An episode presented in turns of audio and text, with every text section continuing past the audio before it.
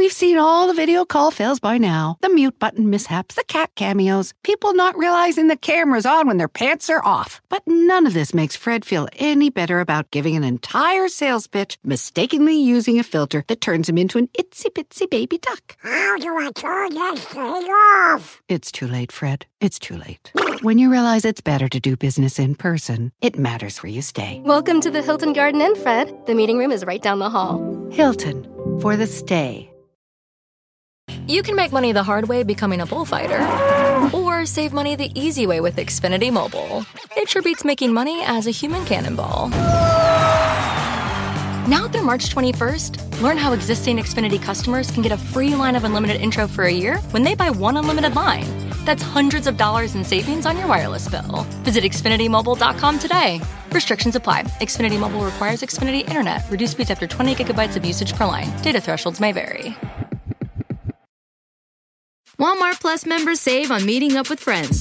Save on having them over for dinner with free delivery with no hidden fees or markups. That's groceries plus napkins plus that vegetable chopper to make things a bit easier. Plus, members save on gas to go meet them in their neck of the woods. Plus, when you're ready for the ultimate sign of friendship, start a show together with your included Paramount Plus subscription. Walmart Plus members save on this plus so much more. Start a 30-day free trial at walmartplus.com. Paramount Plus Essential Plan only. Separate registration required. See Walmart Plus terms and conditions.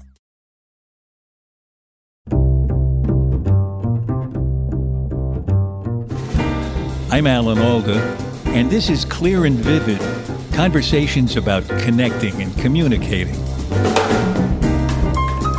I take what someone else created and interpret it to the best of my abilities. I'm always searching for something new. What if I held that note a little bit longer and then pushed off so I, you know, it's like leaping into the pool. So this is what I'm doing, and it's endlessly fascinating. I don't get bored singing the same thing. Renee Fleming has sung in opera houses and on concert stages around the world. And even if you've never been to the opera, you might very well have heard her sing on the soundtracks of very popular movies and in recordings that span a range of styles. This year, she appeared for the first time on the Broadway stage in the musical Carousel. Renee has covered a lot of ground, but I think you'll be surprised to hear about the project she's passionately engaged in now. Renee and I talked one afternoon at her apartment in Manhattan, and it's ironic that while I was talking with someone who possesses one of the most beautiful voices in the world, I was suffering from a hoarse throat. Renee acted as though she didn't notice, which shows what a good actress she is. And actually, our conversation started with talking about acting and about one mysterious aspect of it that Renee seems to be blessed with. We saw Carousel the other night and we were just amazed at your performance. Thank you. Not just your incredible voice, but this thing that you have really, really amazed me. You have the ability to come out on stage and capture everybody's attention without seeming to want to or try. You, you, we Huh. can't take our eyes off you. Are you, are you aware of that? Are you aware of, a, of, of the effect you have on the audience? No, absolutely not. And I, I, I have to say one, one thing about this experience, uh, in comparison with what I typically do, which is either on the operatic sta- stage or in the concert hall, is that I, it feels more intimate to me. This does. So yeah, I have a much more uh, of a sense of the audience, and so I feel um, I, that I'm that the music is kind of flowing through me because we always want to be in somehow in a kind of a flow state. That's the ideal, but I never think about uh, drawing attention to myself.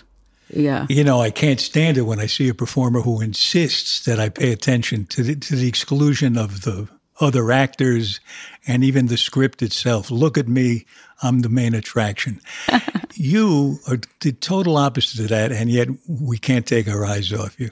I wonder. I wonder if it has to do with playing big opera houses Yes. where you have found a way to fill the house without being extra big to do it, or or, or do you do you make an effort to to do things bigger in an opera house?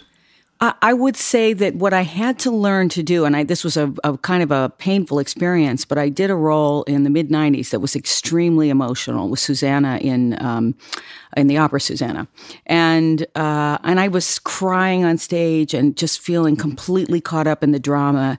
And somebody came back and said, "Gosh, you really have to learn how to act." and I thought, What did they? I thought I, I, this is the the best acting I've ever done. And then I realized it, it, the light bulb went on because I thought if you don't show it in a big, big house that seats 4,000 people, physicalize it, meaning with your gestures or, you know, really with your body more than your face, because past the 10th row, they can't see us. Uh, the audience can't really see facial expressions, then it doesn't read. So uh, in this situation, I have really realized between the amplification, because in classical music we're never amplified. Yeah. Uh, between the amplification and the more intimate venue, the stage is quite small. I have really felt like I don't have to do much at all. And so it's ironic that it, Yeah, it is that it's reading better. it you you filled the place. That sensation of filling a place. Sometimes I've been aware of that myself, and it's a it's a mysterious thing. It's almost like a personal connection with everybody in the room, just by being aware that they're there. Yes. Oh, that's interesting. I had a very traumatic experience also in college because an acting teacher uh, said, You're going to be great on stage. You have a very big face, which, you know, for a, teen, you know, a young adult woman is about the last thing you should ever say. Big face. yeah. I said, Oh, I was traumatized. I said, No one will, I'll never get a boyfriend. You know? but you get an audience. Oh, right, exactly. I had an acting uh, guru once say to me when I was about the same age, "You don't have to do so much. You have a very expressive face." There which is a wonderful way of saying calm down. Just Yeah, yes. don't don't be all over the place. Right, right. You mentioned the business of being amplified uh, on Broadway, Mm-hmm. where you are now, and not being amplified on the operatic stage. What, did you have to change the way you sing to to accommodate the, the microphone? Yeah, I'm trying to. Yes, because I don't want to add any distortion to the sound. Because you know, in the in, in classical music, where our bodies are the amplifiers, we're really um, using uh, as much really strength as we can to project the voice. And uh, in uh, and when you're amplified, of course, you don't you don't have to make a big sound at all. Yeah. You allow the technology to do that for you. So what do you change? So I I use um, much less breath pressure, much less uh, sort of a sense.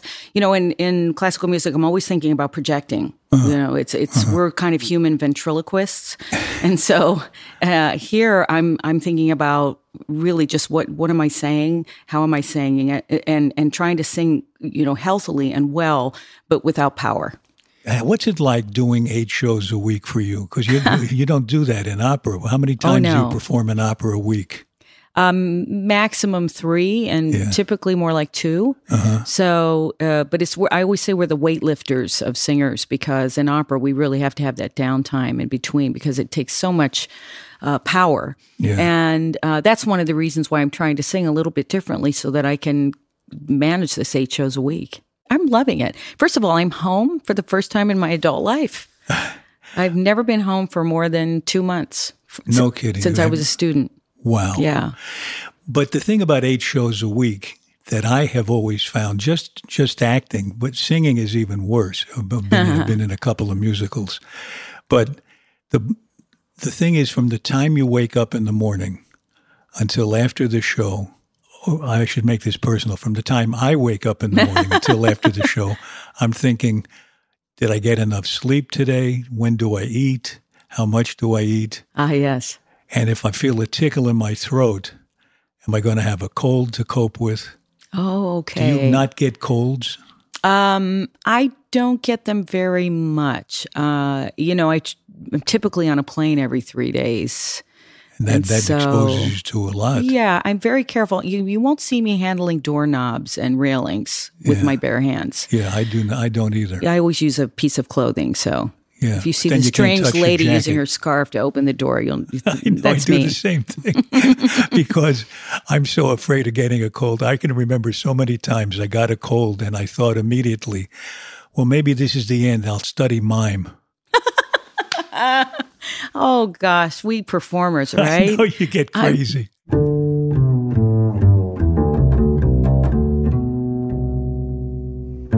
Something that has really surprised me as watching you from afar in the last couple of years is what seems to be an interest in science that I share with you. I mean, here we are both outsiders in science, outsiders to science, but we're both caught up in the, I guess for me, it's the awe of what they're finding out about nature that just amazes me about how we work and especially the brain. yes, I. and now you got the same interest and have applied it to music. It's true. I, and I and we met, of course, at the World Science Foundation, one of the events there, and I'm thrilled that you're involved because it it underlines and supports everything that they're doing. And uh, I happened to meet Francis Collins at an incredible dinner party. Francis Collins, for those who don't know, is the head of the uh, National Institutes of Health, the NIH. What that dinner party story is, this is an example of wonderful communication because it seems to have been a turning point in your life, which is a, a good ear catching moment to talk about. yes. And it's a wonderful story. To, Yes. to, to tell the story of that, that dinner party. Well, it was a dinner party um, that we were invited to. We didn't know who the other guests were going to be, and it turned out it was Justices Scalia, Ginsburg, and uh, Kennedy, right after the week of having decided uh, for same-sex marriage and marriage equality. And I was seated because they're both opera lovers. Were in the case of Justice Scalia between Ginsburg and Scalia, and um, it was. I, I can't say that people were making a tremendous amount of eye contact that evening. It took a while for everybody to relax. You, you can imagine it was a tense week, but you know, a- as a lesson to everyone, they came and were there to be together and enjoy the evening.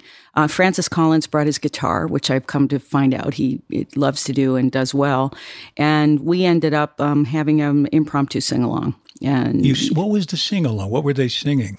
well, we were singing whatever I knew and what what he knew. So things like "This Land Is Your Land" and and kind of you know country roads and and very kind of popular songs that would make sense uh, to be performed with a guitar and that he knew. Uh, and everybody sang. We had a wonderful time. It loosened everyone up. It was a, a very magical evening. And at some point in the evening, I turned to Dr. Collins and said, I'm a consultant now for the Kennedy Center. And I have noticed that there is a tremendous amount of press about um, neuroscience and the brain and music. And is this worth exploring? How, how would you feel about collaborating with the Great Arts Institution? Because the Kennedy Center is our national um, uh, center for the arts. And he immediately was interested. So we've embarked on an extraordinary journey, and I'm I feel so privileged to be part of it. And it's called Sound Health. Sound Health, and the first Music in the Mind was the first iteration, and it took place last June. Two days of of exploring um, really so many um, strides that have been made in terms of childhood development for therapies from for for many different types of therapies, from PTSD, Alzheimer's, autism, Parkinson's, you name it, and then also uh, the research itself and how it plays out and and how it explains to us as human beings why music has been so much a part of our history, far, far, far. It far predates uh, modern history, just like cave paintings do. Yeah, and the, one of the efforts in the music and the brain uh, correlation is, uh, as I understand it, to study what happens in the brain when music hits the brain. Yes. So, so are many people going through functional MRI machine uh, scans to determine that? Well, I had a I participated uh, You- you myself one in a two-hour experiment. two hours in the tube. huh? in the tube. I, I didn't really quite know what I was signing up for. I have to say. Yeah, what, what was what did it feel like? Um, you know, I, I'm very task oriented. So once I knew that this, we were going to repeat, you know, me singing, imagining singing, and speaking uh, over and over and over again. I'm I'm the kind of person who says, "Okay, let's buckle down and do it," and I was fine. What were you singing when you were in the fMRI? I picked um, Dave Grusin set uh, "The Waters Wide" and "Shenandoah" for me. Um, Mm. uh, we call them the river songs, so I picked a little bit of "The Waters Wide." So I wanted to do some I, something about folk music. There are these iconic songs: "Amazing Grace," um, Leonard Cohen's "Hallelujah," Mm-hmm. um, "O mio Babbino," anything by Puccini, pretty much that people universally love. And um, certainly, "You'll Never Walk Alone" is one of them. Amazing Grace always has an effect on me. Yeah. What the water's wide. I don't think I, I can. Can can you remind me how that goes? The water is wide, I cannot get o'er, and neither have I wings to fly. It's a beautiful folk song, and I think that I think there's something on the internet about this experiment, and it's not going to win a Grammy. I'll tell you that. Hearing me with the MR, the fMRI machine in the background. We're to start our first scan.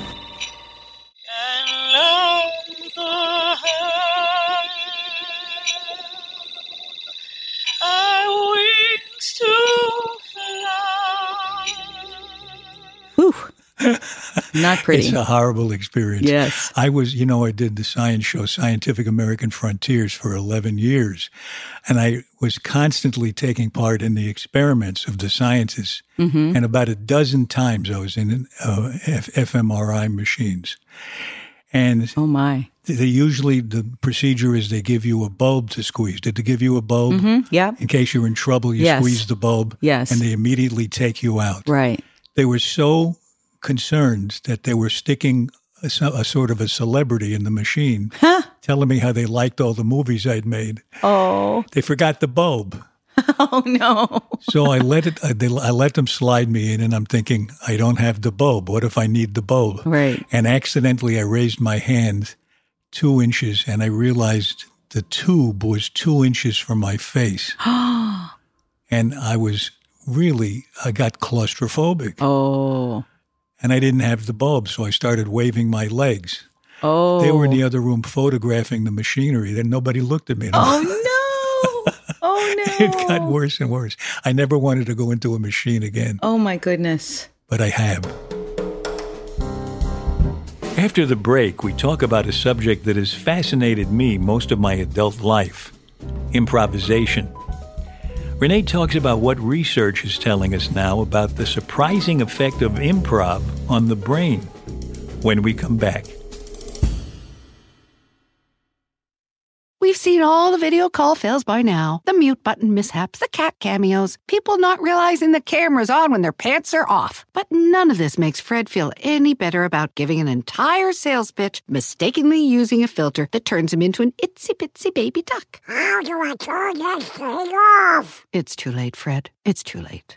When you realize it's better to do business in person, it matters where you stay. Welcome to the Hilton Garden Inn, Fred. The meeting room is right down the hall. Hilton, for the stay. You can make money the hard way becoming a bullfighter, or save money the easy way with Xfinity Mobile. It sure beats making money as a human cannonball. Now through March 21st, learn how existing Xfinity customers can get a free line of unlimited intro for a year when they buy one unlimited line. That's hundreds of dollars in savings on your wireless bill. Visit XfinityMobile.com today. Restrictions apply. Xfinity Mobile requires Xfinity Internet. Reduced speeds after 20 gigabytes of usage per line. Data thresholds may vary.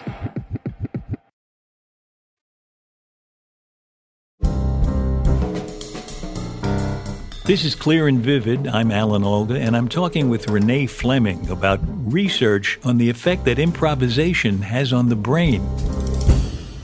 There is this thing that they seem to be trying to figure out with brain scans uh, of the kind you went through, which is what is the actual effect on the brain of music? What what is Yes. activated, and what does that mean for future work? Well, and there's there's quite a bit out there now at this point, and uh, one of the things that Charles Limb, who's in San Francisco, talks about is the fact that the most powerful thing you can do is improvisation. So Tell me about that So because that, that really interests me a lot. Because you know, when we teach scientists to communicate better, yes, we start with improvisation exercises. fabulous. Yeah, which for, for not for the purpose of making them funny or making them actors, but for the purpose of getting them used to being connected to the person they're talking to. Oh. to have this awareness of the other person. You can't do these exercises without really clear, closely observing the other person. Tell me about Charles Limb. What, well, I Charles Limb is uh, one of the extraordinary uh, researchers actually in this field, and he, um, in particular, is interested in jazz. So he's done fMRI studies on on jazz musicians and and even on musicians who've had a traumatic brain injury of some sort. So it's it's fascinating to note that the activity that occurs in the brain is most powerful when people are engaging in improvisation. And um, I would suggest that classical musicians learn how to improv too. If I if I were running a conservatory, and what would you hope to be the outcome if they did? What what would improve? well, there's no question that the, your skills would improve. I so wish that I could play jazz harmonies, for instance, that I could accompany myself because I love jazz, just for the fun of it. And uh, and I think this idea of improvisation feeds into who we are as creative people as well. Because what we do in classical music typically is read music. We have the skill, um, and in many cases, extraordinary skill to read even the most challenging things immediately. And we're also interpreting that and making music out of it. But someone improvising is composing in time, in real time. And that's amazing. It what I love about it is that it it brings about spontaneity. Absolutely. Something is happening for the first time. Even if you phrase something, uh, whether it's acting or singing, if you phrase something a certain way before, it actually can be fresh and for the first time if you're trained in improv because it can spontaneously come out of you almost the same way it came out of you at the best time it ever came out of you, but with a little flavor of now about it. yes, something quite a little different. Yes. How much of that is in your performing? How much do you want it to be the way you rehearsed it, and how much do you welcome an, an inspiration in the moment? That's such a good question. So, as an interpretive performer, so I take what someone else created and interpret it to the best of my abilities. I'm always searching for something new, mm-hmm. and it's, but it's very subtle. So, what if I stretch that word a little bit? What if I emphasize that word? What if I gave that a tiny crescendo or a decrescendo? And so, all of these elements in a phrase, in any given phrase, or in the sound or the color of my sound, or what if I held that note a little bit longer and then pushed off? So, I, you know, it's like leaping into the pool. So this is what I'm doing. And it's endlessly fascinating. I don't get hmm. bored singing the same thing. There are a million ways to do it. I was once talking to a director about being in a play he was going to direct, and we were talking about comedy. And I sort of, hmm. just to make conversation, I said, Well, of course, there's a thousand ways for something to be funny. And he said, No, there's only one. And I thought, and I guess that's his way. Yes, yes. I thought, this is not a guy I want to work with. Yeah. yes, exactly. No, you- I have never thrived when I'm working, say, with a conductor who's very oppressive. Yeah. I don't. I don't do That- great that work. If you don't have the freedom to Yeah. to come up with what you were just describing, Yes. in the interpretation of a piece, then then you're it's not yours. It's not an expression of your in your creativity. No. you don't get to create. There used to be a distinction made, and maybe I guess many people still make it between the creative arts and the interpretive arts. I think there's so much creativity that has to go into interpreting a piece that it's Well, hard to make that distinction.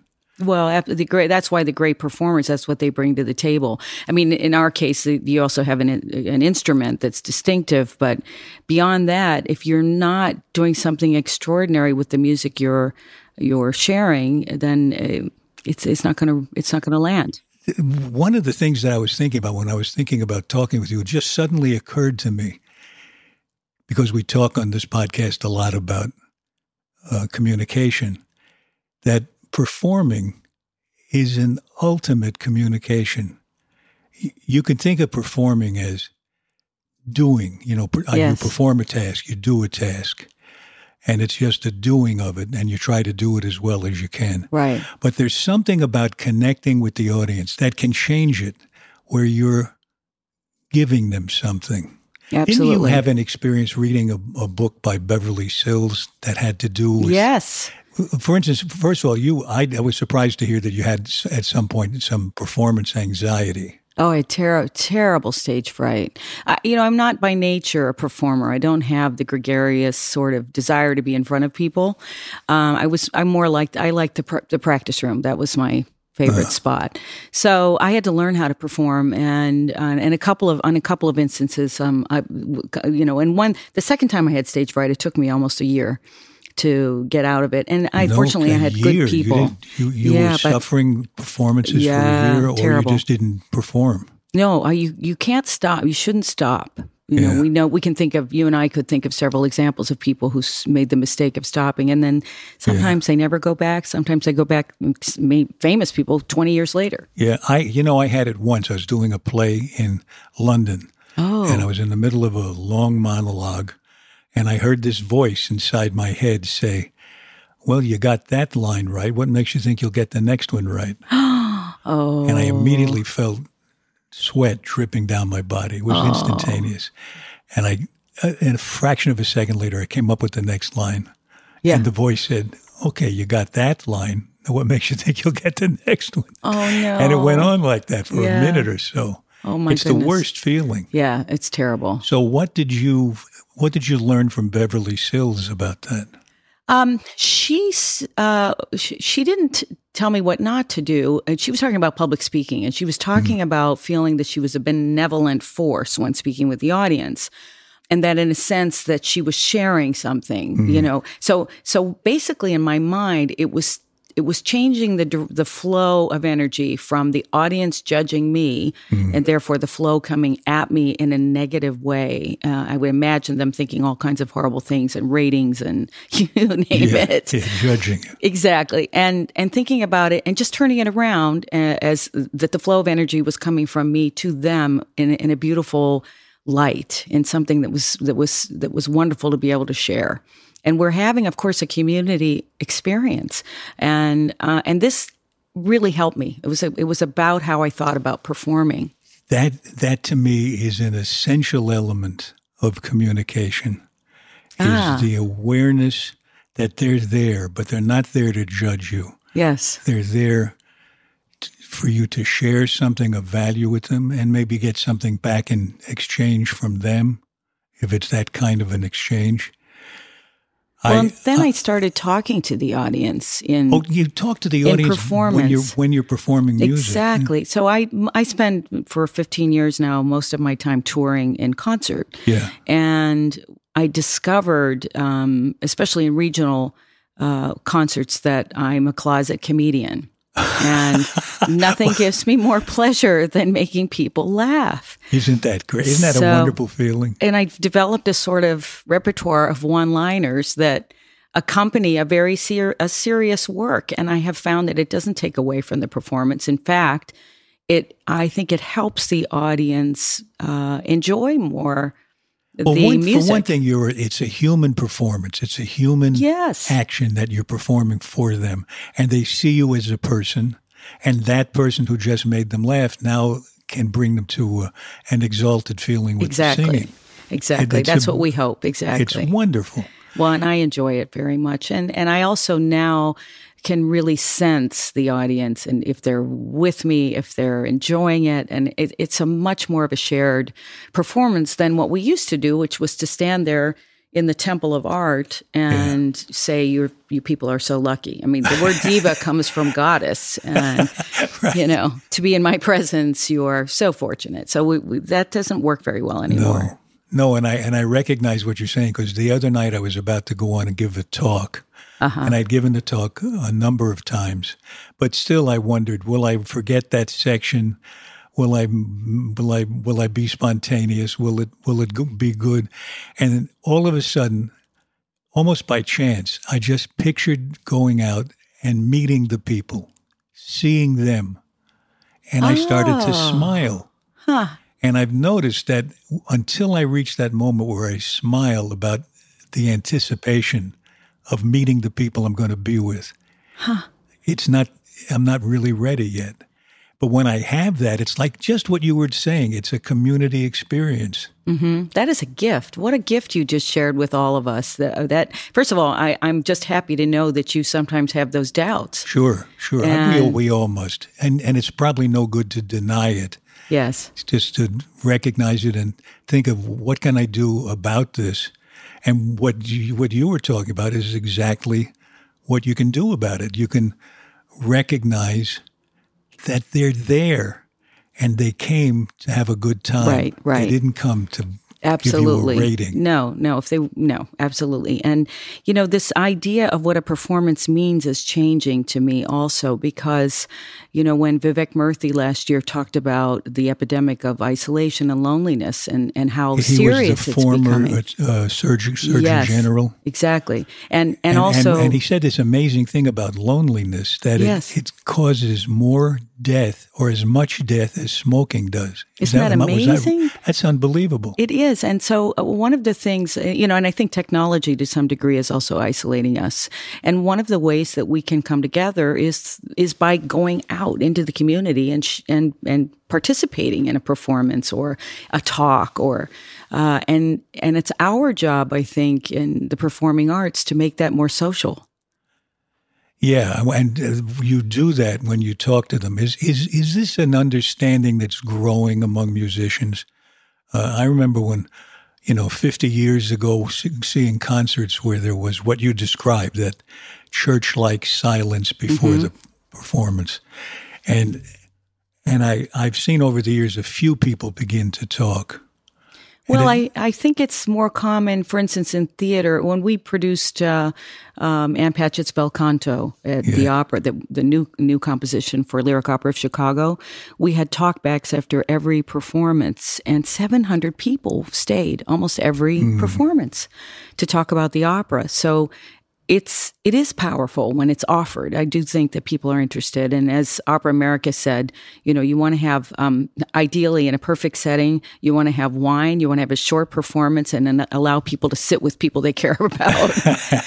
so yes, that's the future. I So hope. you just completed work on the movie of Bel Canto, written by our mutual friend Ann Patchett. yes, yes. And so you you're the the singing voice Right. of Julianne Moore. Yes, Did exactly. you did you work with her at all to to help her find what it's like Well, to look like you're singing? She's a consummate professional. So when I was recording the music, she actually sat five feet from me ah. to try and really absorb what happens to my body and what I do with my face, et cetera, when I'm singing. Because you know, if, if if people don't really pay attention, they assume that you're just opening your mouth really wide. And when I see a photograph like that, I always say, you know, that I only do that in the dentist office. I don't do that when I'm singing. So. Um, so she was incredible and asked me a lot of questions and, in fact, worked with my vocal coach, uh, Gerald Moore, a little bit. And uh, it's a beautiful film. So it, I hope it will come out sometime this year. This is my film year between that and The Shape of Water and Yeah, three billboards wonderful? outside Ebbing, Missouri. I, I just, you can't pursue these things. They come to you in a wonderful way, as Carousel did, actually.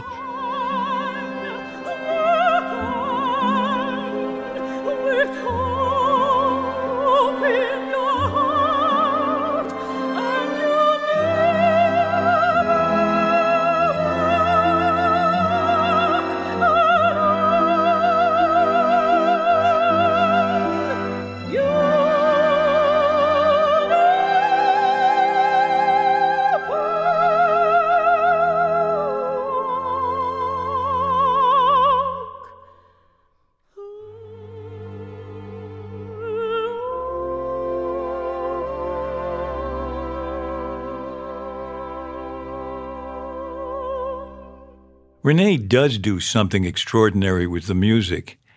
And yet, like me and many other performers, she's had to deal at times with performance anxiety. It's surprising in a way because music has such an extraordinary capacity to heal. I'll just give two examples that are interesting. So, if a stroke victim loses the ability to speak, um, through plasticity, which is a new extraordinary piece of information about the brain, which is that it can change and grow and reutilize um, all what it exists of for new tasks. And using singing, actually, this is one of my favorite things. Using singing can actually um, uh, help someone regain speech mm-hmm. within one one session with a music therapist. This was true for my father when he was oh. aphasic, couldn't speak after a stroke. Oh. He had music therapy, and he could, when, where things he couldn't say without music, he could say when he sang. Huh well, what a gift to be able to communicate again. Yeah. Uh, extraordinary. And, you know, with so many therapy, there are just, and with childhood development, the other thing I, I one of the other things I really love is that um, actually studying an instrument, they haven't done studies on just singing, but, but studying and playing an instrument absolutely improves um, school. Uh, behavior and improves certainly how people do in school because their auditory uh, skills are improved. Mm. It also, I wonder if the the discipline you have to go through to learn music, to learn to read, to make the connection between the keys on the piano and the fly specks on the paper. Definitely, must, it's it's a challenge. train you to pay more attention. Definitely, that's another byproduct. Is the focus, is the ability to pay attention to something for a long period of time, and the self discipline that mm-hmm. comes with practice. One of the things that brought me to this subject too was that I, along with stage fright, had a lot of somatic pain throughout my career that absolutely I know re- was related to performance anxiety. Uh, so, you know, you really. Or you would get like a pain in your back or oh, something. Oh, just, you know, neck tension, back tension, you name yeah. it. And it, it's a form of tension. So, um, so over the years, you, you just have to really work with your mind in order to force your body to do what yeah. it needs to do. Um, and it's it, that creates a certain kind of sensitivity, and you definitely the same for you as an actor. Yeah, very much so. A lot of it is it, it, relaxation. As much. I, I ran into uh, the acting guru from the Actors Studio once mm-hmm. in an mm-hmm. airport, and we just chatted, and he said, "You know what the actors in the movies in the '40s had." That was helpful to them was the, they knew how to make themselves relax on camera because most of them were not experienced or trained actors. Huh. And they had to be comfortable. That's why you constantly saw them lighting a cigarette or sitting on the ed- edge of a desk, oh. anything to oh. help them relax.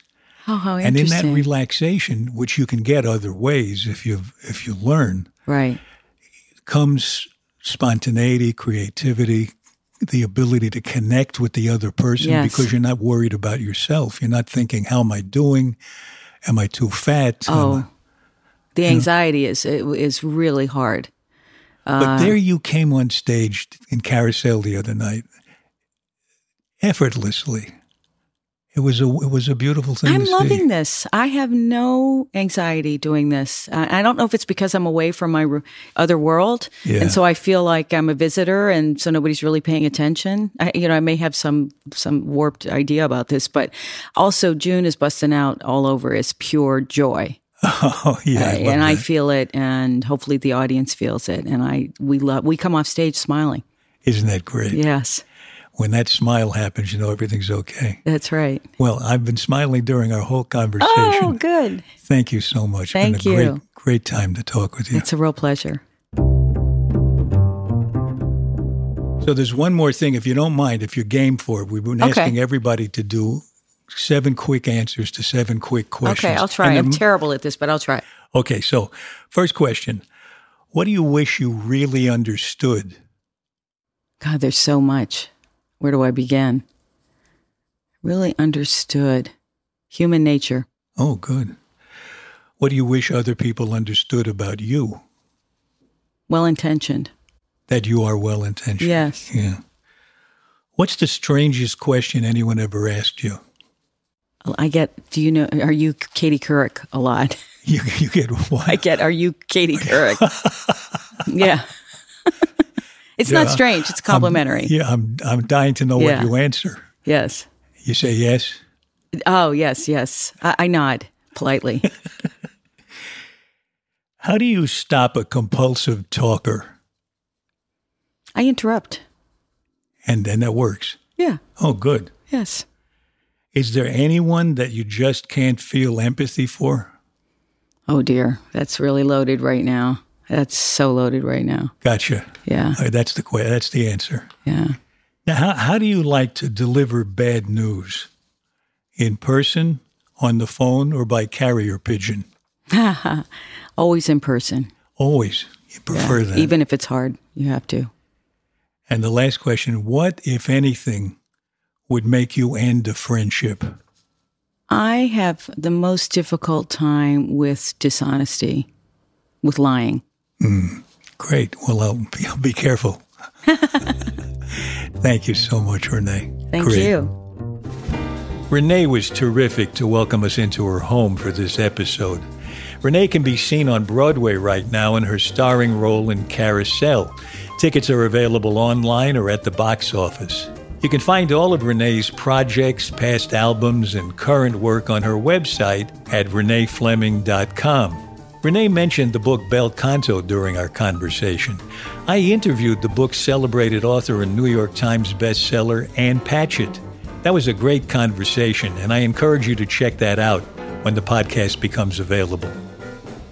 This episode of Clear and Vivid was produced by Graham Chedd with help from our associate producer, Sarah Chase. Our sound engineer is Dan Dzula. Our tech guru is Allison Costin, and our publicist is Sarah Hill. You can subscribe to my podcast for free at Apple Podcasts. For more details about Clear and Vivid and to sign up for my newsletter, please visit alanalda.com. You can also find us on Facebook and Instagram at Clear and Vivid, and I'm on Twitter at Alan Alda. Thank you for listening. Bye bye.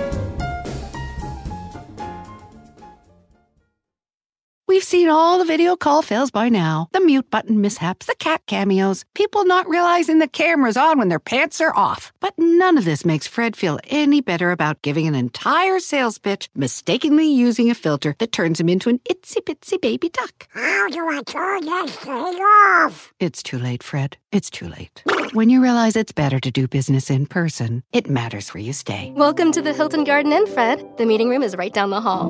Hilton, for the stay.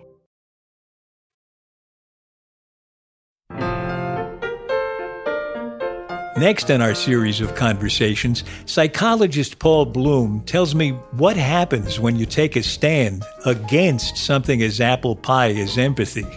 When you have a book titled Against Empathy, you get some cranky people.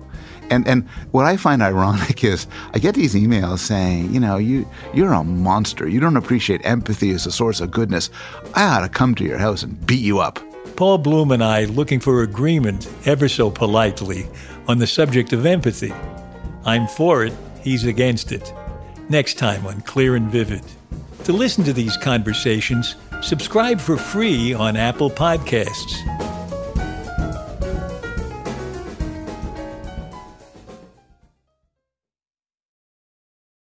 Seen all the video call fails by now the mute button mishaps, the cat cameos, people not realizing the camera's on when their pants are off. But none of this makes Fred feel any better about giving an entire sales pitch, mistakenly using a filter that turns him into an itsy bitsy baby duck. How do I turn this thing off? It's too late, Fred. It's too late. When you realize it's better to do business in person, it matters where you stay. Welcome to the Hilton Garden Inn, Fred. The meeting room is right down the hall.